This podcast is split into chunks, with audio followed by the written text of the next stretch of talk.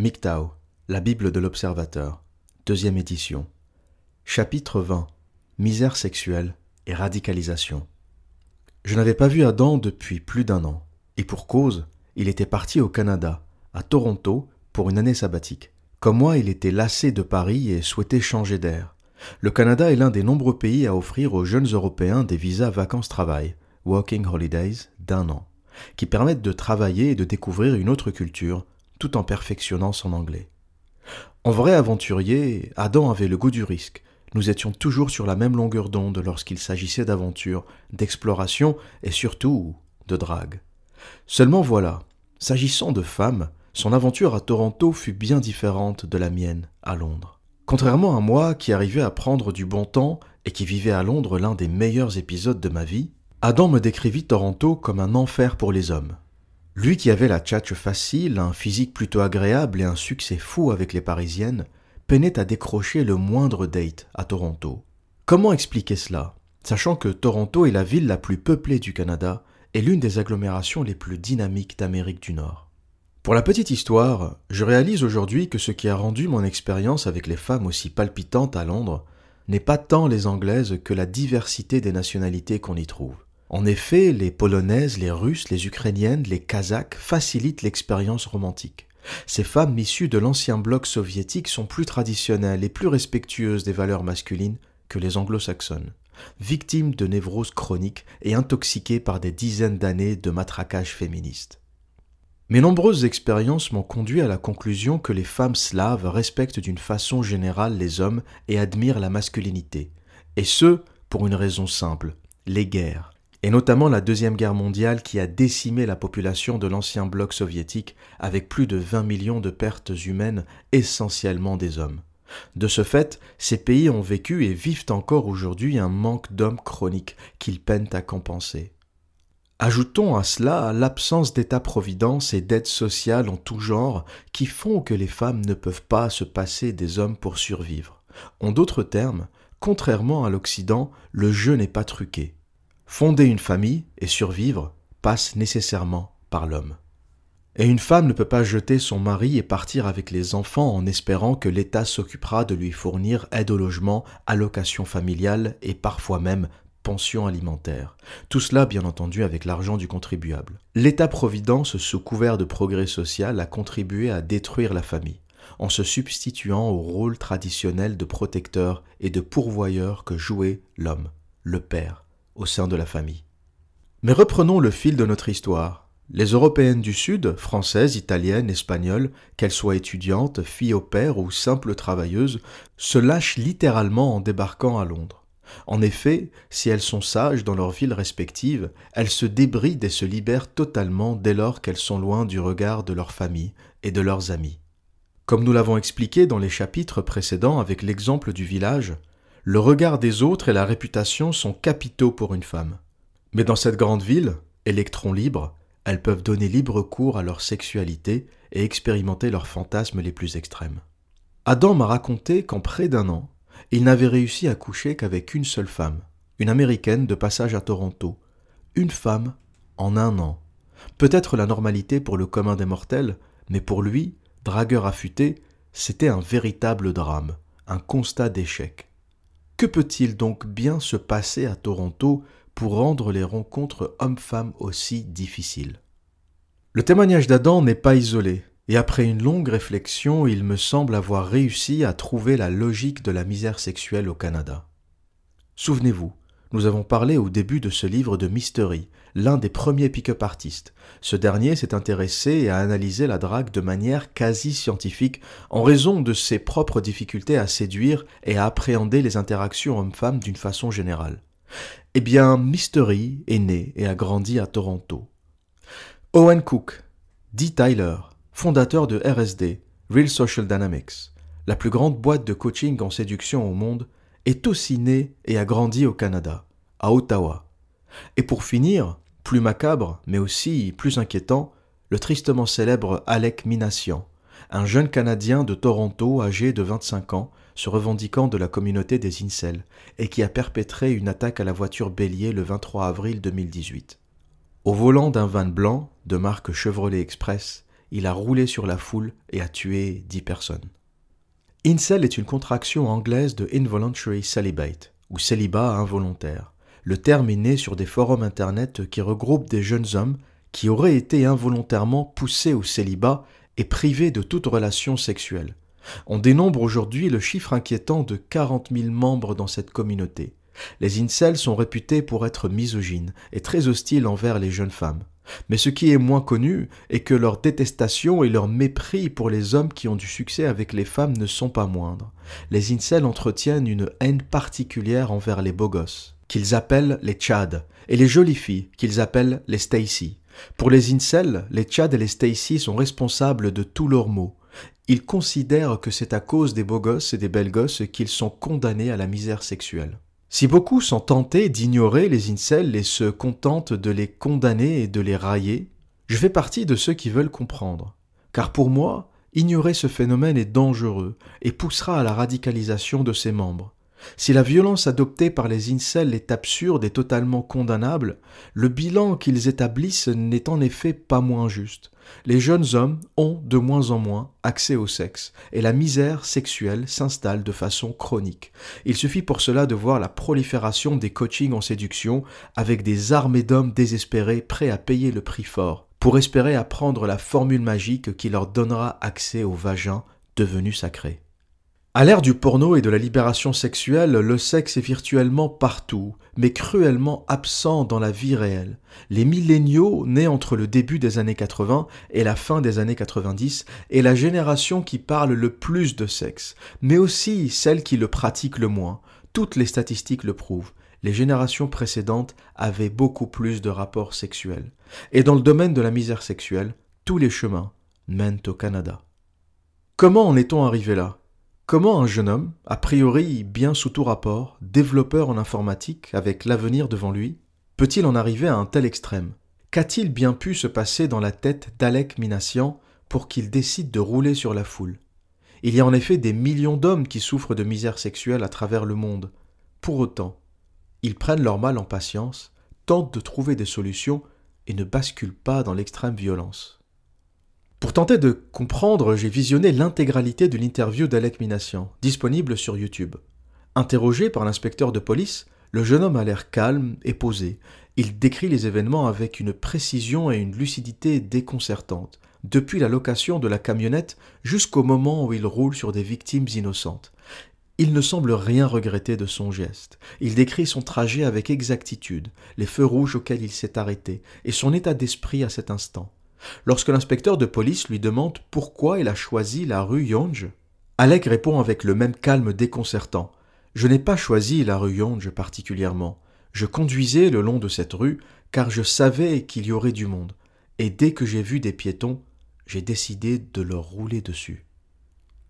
Le dialogue entre l'inspecteur de police et Alec se poursuit. Ok, raconte-moi ton attaque étape par étape.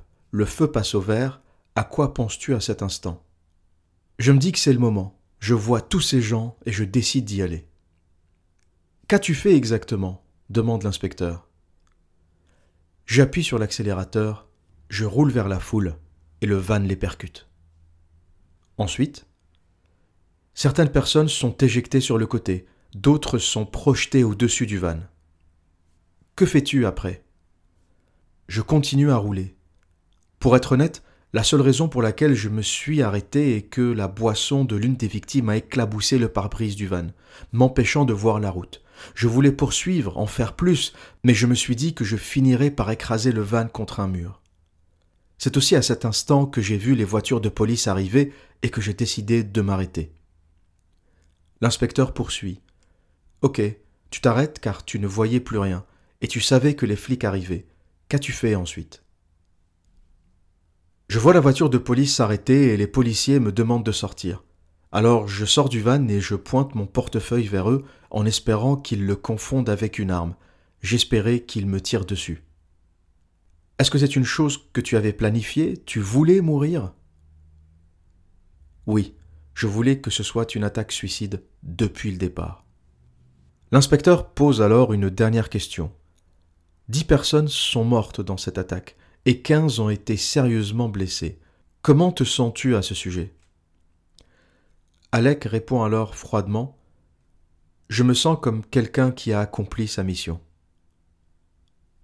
Cette dernière phrase résume le déséquilibre mental du personnage lequel ne réalise même pas que parmi les victimes se trouvaient aussi des personnes âgées de 80 et 94 ans, qui n'ont rien à voir avec les Chad et les Stacy qu'il visait au départ.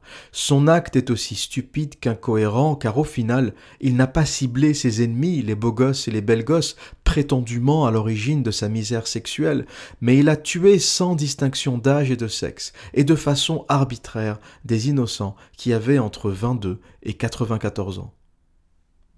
Dans ce même entretien, Alec a aussi mentionné son admiration pour Elliot Rodger, auteur des attentats de l'Université de Californie à Santa Barbara en 2014.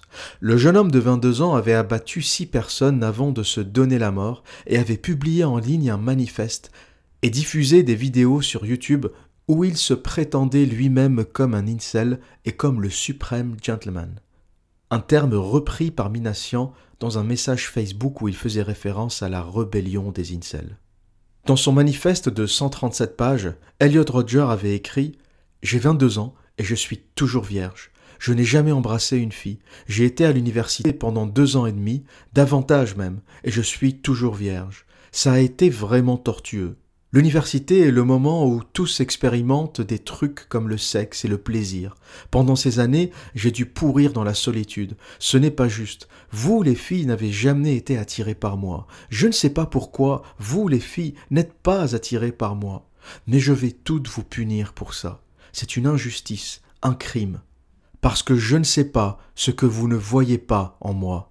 Je suis le gars parfait, et malgré tout, vous vous lancez sur ces hommes odieux plutôt que sur moi, le suprême gentleman. Vous l'aurez compris, les incels vivent mal leur célibat, et ils souffrent, et ils rendent les femmes responsables de cette souffrance. Ils accusent les femmes de ne s'intéresser qu'au mauvais garçon, le fameux bad boy, qui s'accaparerait toutes les femmes, laissant les hommes peu populaires, au physique et au statut banal, sans aucune option.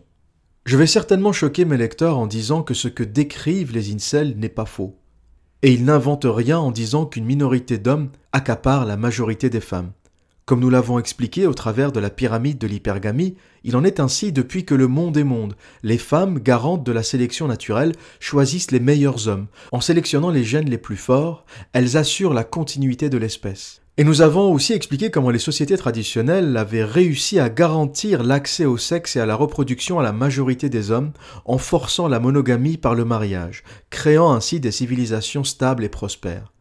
Mais cet équilibre fragile a volé en éclats. La libération sexuelle, le féminisme et pour finir Internet et les sites de rencontres ont fait renaître l'hypergamie sauvage que la civilisation, les traditions et les religions avaient réussi à contenir.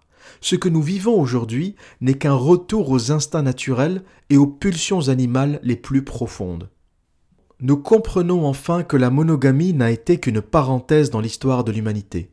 Car de tout temps, une minorité d'hommes a eu accès à la majorité des femmes, excluant les autres hommes du sexe reproductif. Et ce phénomène est aujourd'hui exacerbé dans les grandes villes occidentales comme Toronto, pas uniquement en raison de la grande concentration de population qu'on y trouve, mais aussi à cause de la féminisation grandissante de ces sociétés et des lobbies féministes qui y pullulent. Comme le disait le sociologue canadien Ross Heffler, qui a étudié la sous-culture sur Internet au Grinnell College dans l'Iowa, Elliot Roger et Alec Minassian incarnent une forme ultime de résistance à une culture féministe qui ne les valorise pas pour ce qu'ils sont. Le terme incel est récent, mais le climat social qui les a produits dure depuis 50 ans. Internet et les réseaux sociaux comme Reddit sont souvent pointés du doigt comme vecteurs de ce genre de mouvement. Cependant, comme le souligne Ross Effler, des réactions violentes du type incel n'ont pas attendu l'avènement d'Internet. Et encore une fois, et sans surprise, cela se passe au Canada. Le 6 décembre 1989, à l'école polytechnique de Montréal, un dénommé Marc Lépine, né Gamil Rodrigue Lias Garbi, alors âgé de 25 ans, est entré dans une classe d'ingénierie mécanique et a ouvert le feu en tuant 14 femmes avant de se suicider. L'enquête a rapporté qu'en entrant dans la classe, Lépine a demandé aux étudiants présents de se séparer en deux groupes distincts, les femmes d'un côté, les hommes de l'autre. Au départ, personne ne l'a écouté, croyant à une mauvaise blague, jusqu'à ce que ce dernier tire un coup de feu au plafond. Les étudiants ont alors fini par s'exécuter. Les neuf femmes présentes se sont rangées d'un côté et une cinquantaine d'hommes de l'autre. Puis il a prié aux hommes de quitter la pièce. Savez-vous pourquoi vous êtes là? a-t-il demandé aux neuf femmes restantes. Non, ont répondu celles-ci. Je combats le féminisme, a-t-il expliqué. L'une des neuf étudiantes a alors pris la parole et lui a dit Écoutez, nous sommes juste des femmes, étudiant l'ingénierie, pas forcément des féministes prêtes à marcher dans les rues, criant que nous sommes contre les hommes, juste des étudiantes cherchant à mener une vie normale.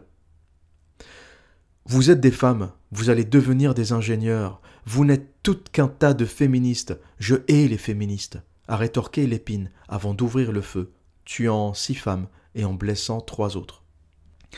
Lépine a continué son aventure macabre dans le reste de l'établissement avant de se suicider. Le bilan total de cette tuerie s'élève à 14 morts. Que des femmes.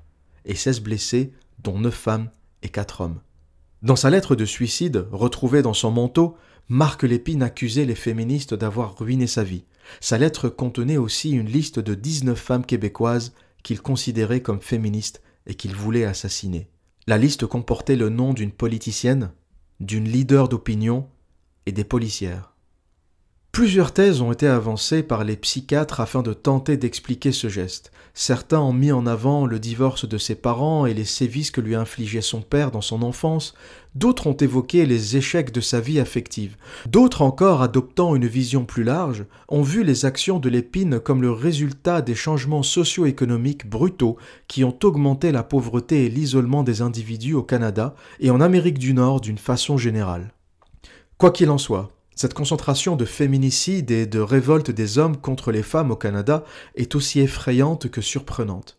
Comment le Canada, pays riche, développé, a priori tolérant, accueillant et égalitaire, temple de la bien-pensance et de la justice sociale, peut-il générer autant de frustration chez les jeunes hommes, autant de violence? Pour commencer, nous allons démonter quelques fausses croyances sur la société canadienne. Derrière une façade de pays d'immigration qui prône la tolérance, la mixité sociale et le vivre ensemble, le Canada est d'abord un pays communautariste. Les communautés se croisent, se côtoient, se tolèrent, mais ne se mélangent pas. Ceci est d'ailleurs la norme dans les pays anglo-saxons. Contrairement à la France, dont le modèle d'immigration a longtemps été basé sur l'assimilation et qui vise à transformer chaque étranger en parfait petit français, le modèle anglo-saxon est essentiellement économique et n'a pas vocation à transformer les Indiens et les Pakistanais en Britanniques, les Mexicains en Américains et encore moins les Chinois en parfaits Canadiens joueurs de hockey sur glace. Ces pays font une différence entre la citoyenneté, statut juridique qui définit les droits et les devoirs du citoyen, et les groupes ethniques ainsi que leurs cultures respectives, ce qui est à mon sens plutôt rationnel et dans la nature des choses. La République française a toujours eu des ambitions d'universalisme, pensant naïvement que l'on pouvait transformer tous les citoyens de l'Empire, du Vietnam à l'Algérie, en Français de souche. Mais c'est une tentative illusoire, car Vietnamiens comme Algériens ont leur culture, leur génétique, leur histoire, et il est naïf et surtout méprisable de penser que la machine républicaine pourrait leur faire oublier leur culture et les transformer en Français culturels portant béret sur la tête et baguette sous le bras. Tout comme il est illusoire de penser que l'on peut transformer un Français en Britannique ou Américain. Comme j'ai pu le remarquer à Londres, les Français ne cherchent pas à s'intégrer. Leurs enfants vont au lycée français Charles de Gaulle, ils s'installent à South Kensington, quartier de la communauté française de Londres, aux multiples boulangeries, librairies et aux nombreux restaurants français. Nous pouvons constater le même phénomène à New York, San Francisco et Sydney. Pourquoi alors imposer à nos immigrés une intégration dont nous n'avons nous-mêmes pas envie lorsque nous vivons à l'étranger? Vaste question. Quoi qu'il en soit, les Canadiens l'ont bien compris, et pour eux, la nationalité est une chose, L'ethnie, la culture, la religion en est une autre. Ils prennent le meilleur de l'immigration, l'énergie, la jeunesse, la force, le travail, sans s'encombrer de détails culturels. Mais attention, il ne s'agit pas de discrimination ou d'apartheid comme a pu le pratiquer l'Afrique du Sud, mais plutôt d'une vision pragmatique et réaliste des choses. À titre d'exemple, aucune loi ne force les Chinois de se regrouper entre eux, et pourtant, dans toutes les grandes villes où ils s'installent, ceux-ci finissent par y créer leur propre quartier, leur propre communauté, le fameux Chinatown. À ce stade de votre lecture, vous devez certainement vous demander quel est le rapport entre communautarisme et misère sexuelle. Ironiquement, la diversité tend à rendre les rencontres amoureuses plus difficiles. La diversité ethnique ne se traduit pas nécessairement par de la mixité sociale. À titre d'exemple, lorsqu'il s'agit de rencontres amoureuses, les femmes noires africaines et les hommes asiatiques sont les plus discriminés. Les femmes noires africaines n'intéressent pas en général les hommes blancs. Les hommes asiatiques n'ont quant à eux pas la cote auprès des femmes blanches et encore moins auprès des femmes d'origine africaine, mis à part de rares exceptions. Les Indiens ne se marient qu'au sein de leur caste, et les femmes indiennes sont rarement accessibles aux hommes d'une origine ethnique différente. Les juifs et les musulmans tendent à ne se marier que dans le cadre de leur religion respective, réduisant encore plus leur champ d'action sur le marché de la séduction. À Toronto, les habitants d'origine européenne représentent 47,7% de la population, les Asiatiques, Chine et Asie du Sud-Est, 30%, et les Noirs africains, 9%. Suivent ensuite diverses minorités du monde entier, Amérique latine, Afrique du Nord, Moyen-Orient, etc.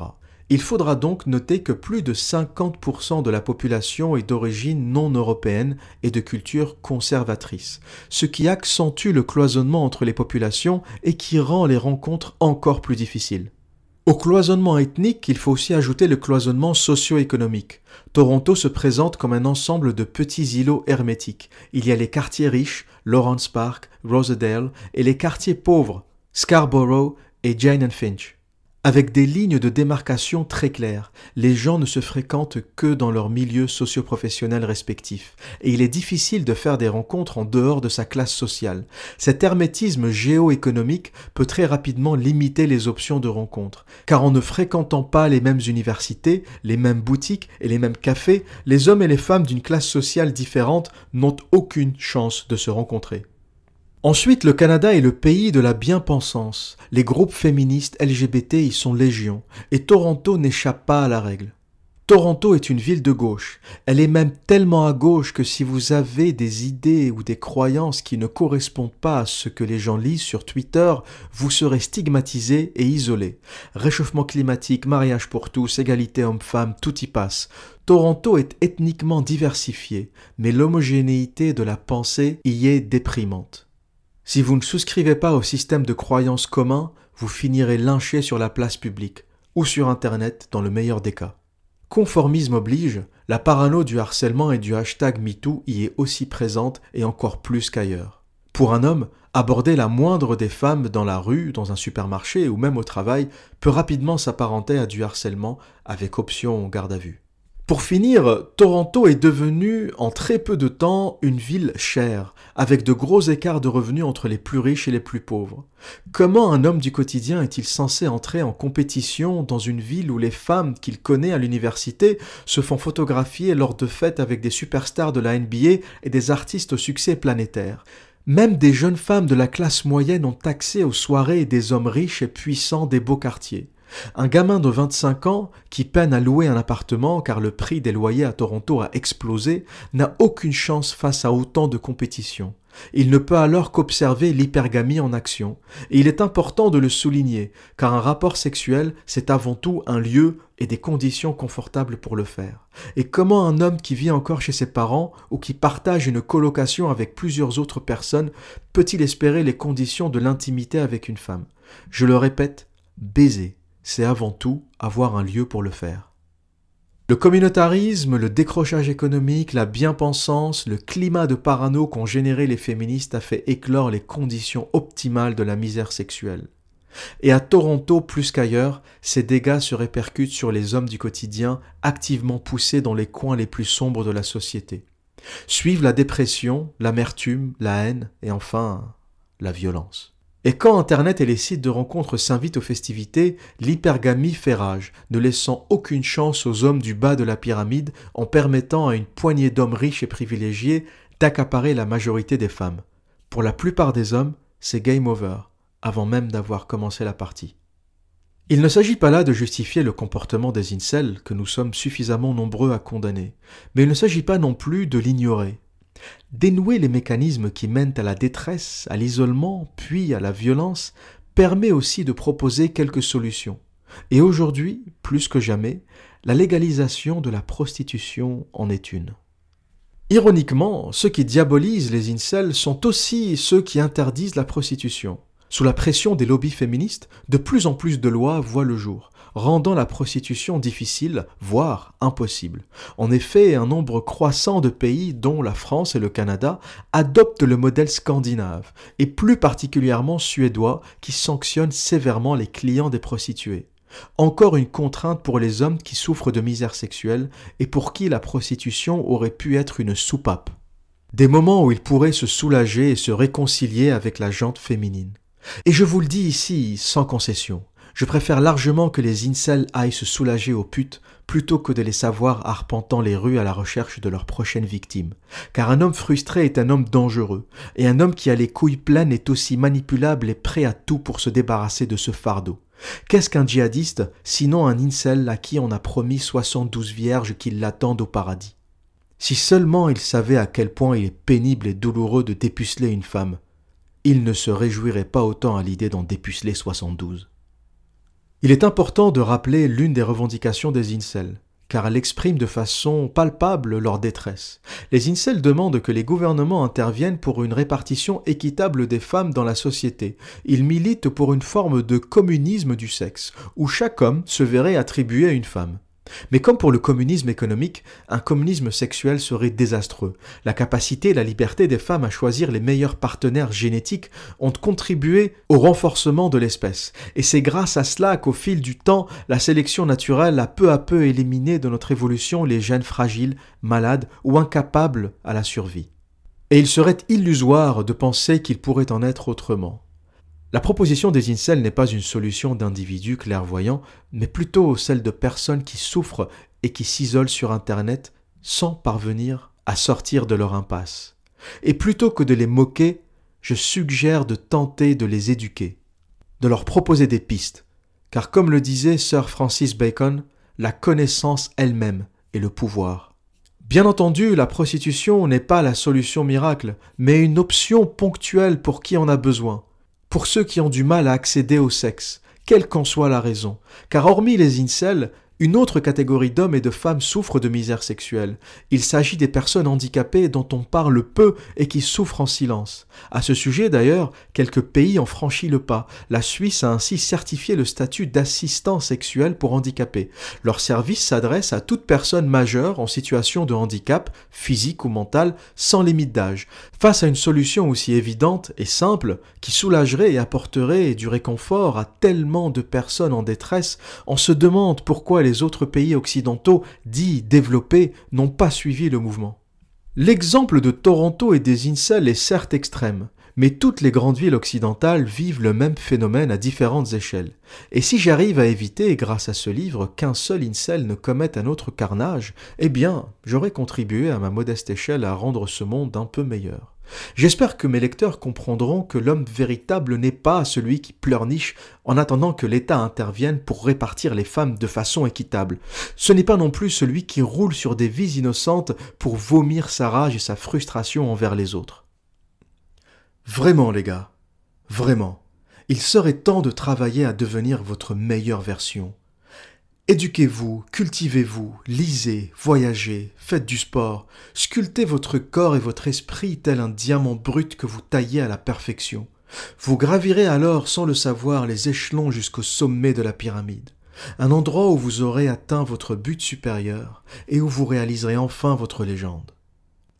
Vous comprendrez alors que la réussite est le plus grand des aphrodisiaques.